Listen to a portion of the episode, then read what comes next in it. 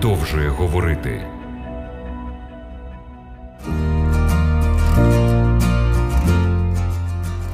Епідемія розлучень в наші дні сприяє нагнітанню страху, безнадійності, розчарування та відчаю, почуттів, які люди відчувають по відношенню до шлюбу. Багато відносяться до шлюбу скептично і сумніваються у своїх шансах на успіх в ньому. Ситуація стала настільки серйозною, що багато людей вирішили жити разом, не скріплюючи своїх стосунків будь-якими формальностями або юридичними обов'язками, розглядаючи спільне життя, яке ні до чого не зобов'язує. Насправді ми виховуємо покоління, у якого повага і пошана до інституту сім'ї руйнується на очах. Сьогодні у програмі Біблія продовжує говорити. Ми дізнаємося, як протистояти цій епідемії і створити щасливий шлюб. У нагірній проповіді Христос порушує тему священства шлюбу. Ви чули, що сказано? Не чини перелюбу, а я вам кажу, що кожен, хто на жінку подивиться із пожадливістю, той уже вчинив із нею перелюб у серці своєму. Івангелій від Матвія, 5 розділ. У вірші 32 Ісус пояснює значення цього уривка. А я вам кажу, що кожен, хто пускає дружину свою, крім провини розпусту, той доводить її до перелюбу. І хто з відпущеною побереться, той чинить перелюб. Вважаючи любов основою будь-якого здорового шлюбу, апостол Павло, натхнений згори, в 13 розділі першого послання до коринтян, заявляє: коли я говорю мовами людськими і ангельськими, та любові не маю, то став я як мідь та дзвінка або бубон гудящий. І коли маю дара пророкувати, і знаю всі таємниці, і все знання, і коли маю віру, щоб навіть горе переставляти, та любові не маю, то я ніщо. І коли я роздам усі маєтки свої, і коли я віддам своє тіло на спалення, та любові не маю, то пожитку не матиму жадного. Любов довго терпить, любов милосердствує, не заздрить, любов не величається, не надимається, не поводиться нечемно, не шукає тільки свого, не рветься до гніву, не думає лихого, не радіє з неправди, але тішиться правдою, усе зносить, вірить у все, сподівається всього, усе терпить, ніколи любов не перестає. Сьогодні багато хто забуває про те, що шлюб заснував Бог ще на самому початку людської історії, як союз першочергової важливості, проголосивши недобре, щоби бути чоловікові самотнім, створю йому поміч подібну до нього. У цьому ж розділі, трохи нижче, а це другий розділ книги буття. Ми читаємо. Покине тому чоловік свого батька та матір свою, та й пристане до жінки своєї, і стануть вони одним тілом. І щоб ні в кого не виникало спокуси стверджувати, що це суто старозавітнє поняття, яке сьогодні нас не стосується, у новому завіті цей текст повторюється ще тричі. У 19 розділі Євангелія від Матвія, в 10 розділі Євангелія від Марка та в 5 розділі послання до Єфесян. Цей факт пояснює Божий задум щодо шлюбу як найтісніших, найближчих взаємин, у яких можуть перебувати чоловік і жінка. Ці уривки зі святого письма наповнені незмінними вимогами. Примітно, що чоловік і дружина всюди згадуються в однині, а не в множині.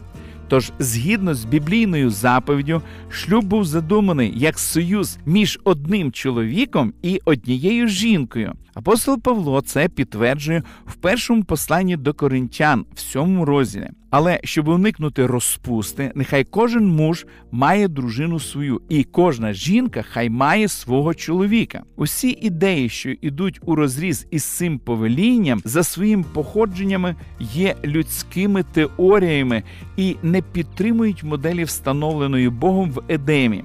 І звісно, складно не помітити, що за Божим наміром шлюб мав бути вічним. Безперечно, Господь створив сім'ю як благословення і радість для людей. Єднання, про яке згадується в другому розділі книги буття, було задумане на противагу самотності, яку людина відчувала на самому початку. Це єднання мало бути досконалим. Проте все, що створене нам на добро, зло прагне знищити. Це зло походить від сатани і цілком успішно існує і сьогодні, руйнуючи життя безлічі чоловіків та жінок, які повністю забули про божественне призначення шлюбу. Розмірковуючи про тверді принципи моралі та доброчестя, що відображені в мудрості біблійних книг, Ви будуєте свій шлюб на скелі.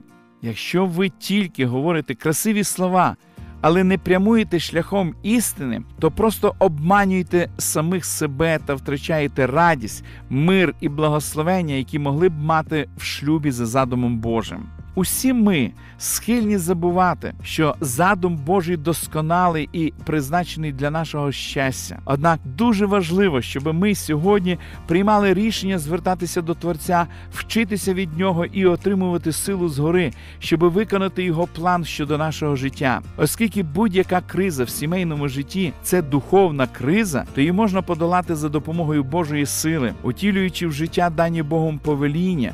Ви будуєте свій шлюб на твердій основі.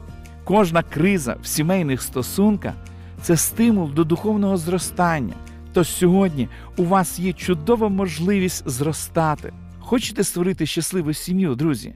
Важливо, щоб ваші подружні взаємини будувалися на довірчому спілкуванні. У шлюбі ми часто стикаємося з проблемами через свої звички, які сформовані були ще в батьківських сім'ях. Ми самі собі даємо моральну індульгенцію, заявляючи: я такий, який є.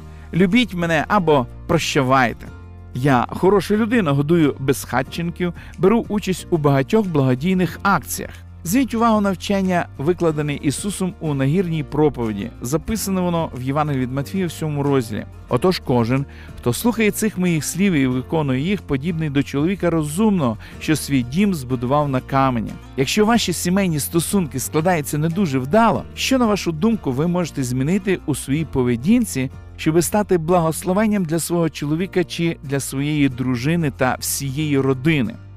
Якщо ви вважаєте, що змінитися дуже складно, пам'ятайте, з Богом можливо все. І Він допоможе вам, якщо ви цього забажаєте. Зводити свій шлюб на скелі означає втілювати в життя моральне вчення Ісуса Христа, намагаючись не будувати сімейні стосунки на піску власної думки або тих порад, які пропонує вільна мораль нашого часу. Кілька років тому мені трапився вислів, який належить перу невідомого автора: укласти шлюб легко, зберегти шлюб складніше. Уміння залишатися щасливими в шлюбі все життя це високе мистецтво. Не потрібно бути генієм, щоб визнати істинність цього твердження. Якщо ви уважно поглянете на людей довкола, з якими ви спілкуєтеся щодня, то зрозумієте, наскільки справедлива ця цитата. Навіть якщо ви в шлюбі лише кілька місяців, то напевне вже переконалася, що бути одруженими, не кажучи про те, щоб мати щастя в сім'ї, це складно і вимагає зусиль. Як же розвинути і підтримувати близькі стосунки із чоловіком чи дружиною, та як стати справді близькими партнерами? Близькі стосунки це ймовірно не те, про що ви зараз подумали. Близькість, про яку ми говоримо, це не просто фізична близькість. А емоційна, матеріальна, духовна та інтелектуальна їх необхідно розвивати кожній подружній парі. Хоч інтимна складова також дуже важлива в шлюбі, проте, якщо подружжя не відчуває близькості, про яку ми говоримо, воно може так і ніколи по-справжньому і не пережити істинного єднання, необхідного, щоб пройти довгу дистанцію сімейного життя. Словник подає таке визначення поняття близькості в шлюбі: це узи любові, у яких переплітається взаємна турбота, відповідальність, довір'я, щирість у прояві почуттів, а також обмін інформацією про важливі події без жодних таємниць. Якщо ж говорити про значення слова партнери, то це люди пов'язані якоюсь спільною справою, схожість інтересів чи дружбою. Ми говоримо про те, як досягти істинного єднання в близьких стосунках зі своїм чоловіком чи дружиною. Одружені люди, які є партнерами, дуже близькі емоційно, матеріально, духовно та інтелектуально. Вони схильні підтримувати одне одного, стикаючись із проблемами ззовні. Елен Уайт, християнська письменниця, стверджувала, з якою б обережністю і мудрістю не укладався шлюб, рідко можна зустріти пару, котра була б єдина у всьому навіть відразу після завершення шлюбної церемонії. Справжній союз двох людей, з'єднаних шлюбом, утворюється впродовж всіх наступних років. Істина про шлюб містить і сумний аспект, незалежно від того, як довго двоє людей знають одне одного до укладення шлюбу, або наскільки сумісними вони б не здавалися з плином часу подружніх взаєминах природним чином з'являється відчуженість та розділення, оскільки всі ми грішні і за своєю природою егоїстичні. Добра звістка в тому, що чоловік і дружина можуть стати справді близькими партнерами. Наші шлюби можуть процвітати. У нас є вибір жити за хибними принципами, що зрештою призведе до презирства, невдоволення та розбрату, або прагнути до щасливого шлюбу. Найкращий вибір, який ми можемо зробити, щоб стати близькими партнерами, це щодня цілеспрямовано розвивати стосунки з допомогою Божої сили. Оскільки шлюб був і залишається задумом Творця, призначеним стати благословенням для нас, наших сімей, дітей і всіх довкола, нам потрібно довіритися йому. Він дасть нам бажання та сили виявляти незмінну доброту і терпіння, наслідком чого буде щасливий шлюб. Зрештою, у новому завіті сказано: неможливе це людям, та можливе все Богові. Тож ми повинні навчитися довіряти Богові, щоб він міг перетворити наш шлюб у ту досконалу модель, яку він задумав від початку. Досліджуючи біблійне визначення близькості, тієї, про яку ми говоримо, зустрічаємо такий текст в другому розділі книги буття. І були вони нагі обоє, Адам та жінка його, і вони не соромились. Ця нагота була значно більшою, ніж фізична, це емоційна, матеріальна, духовна та інтелектуальна. Отже, бути партнерами в шлюбі означає стати настільки емоційно, матеріально, духовно та інтелектуально пов'язаними зі своїм чоловіком чи дружиною, щоб це означало, нібито ви нагі і не соромитесь. Ця концепція символічної наготи означає, що між вами і вашим обранцем немає жодних перепон. Вам немає чого приховувати, оскільки ви цілком відверті одне з одним. Так може бути тільки в тому разі, якщо між вами встановилися взаємини цілковитої довіри. По суті, це означає, що ви вирішили повністю довіряти одне одному, оскільки кожен з вас гарантує свою надійність. Ця думка повертає нас назад до Божого задуму про шлюб, який ми знаходимо в новому завіті. Тому то немає вже двох, але одне тіло. То що Бог спервав, людина нехай не розлучає. Івана від Матвія, 19 розділ. Єдність, про яку йдеться в цьому біблійному вірші, справді є таємницею в тому сенсі, що дві людини, чоловік і дружина, згідно з новим заповітом, стають одним цілим, утворюючи нову ідентичність. При цьому це не означає, що хтось один домінує над іншим. Імовірніше, є дві окремих людини з власною індивідуальністю, з власними симпатіями та антипатіями, зі своїми окремими егоїстичними я, які вирішили стати єдинним ми. Таким чином, коли один страждає, інший теж страждає.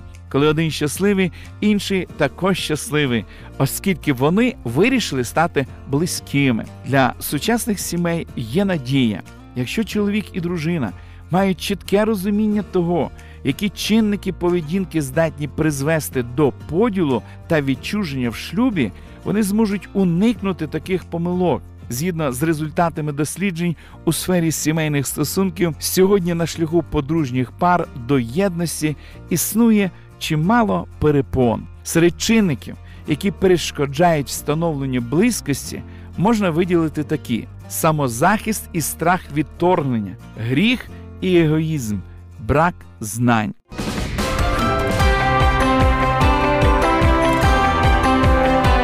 Лише світло, лише добро, лише надія.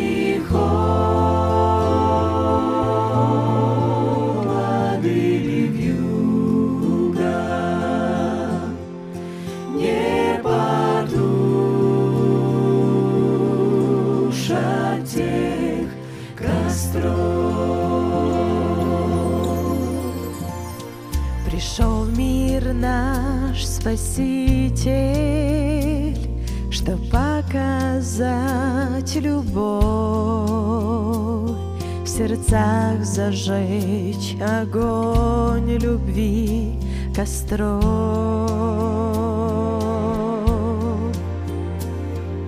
Вести нас в обитель, где будем все мы вновь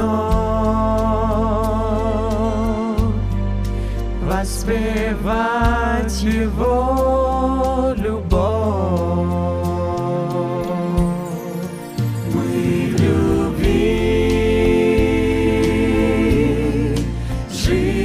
Друг с другом,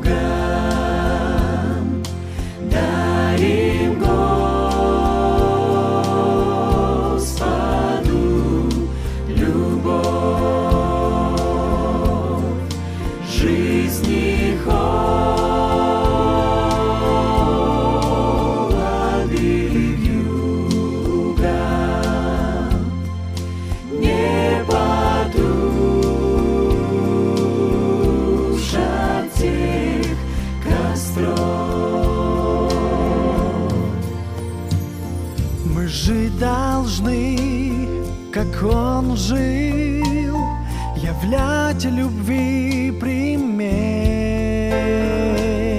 быть ближним восполнением потерь, чтоб дух любви в нас ожил и пламенем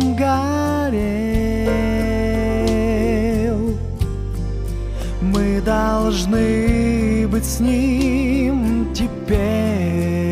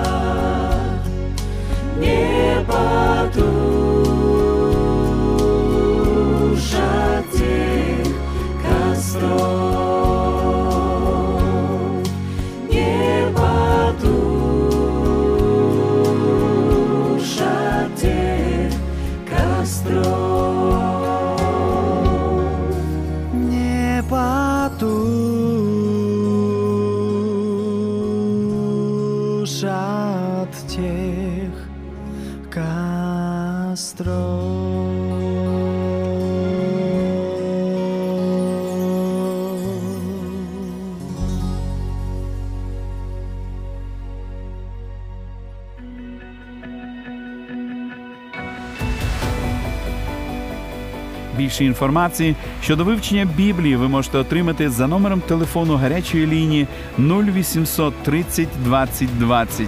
А я прощаюсь з вами до наступної зустрічі.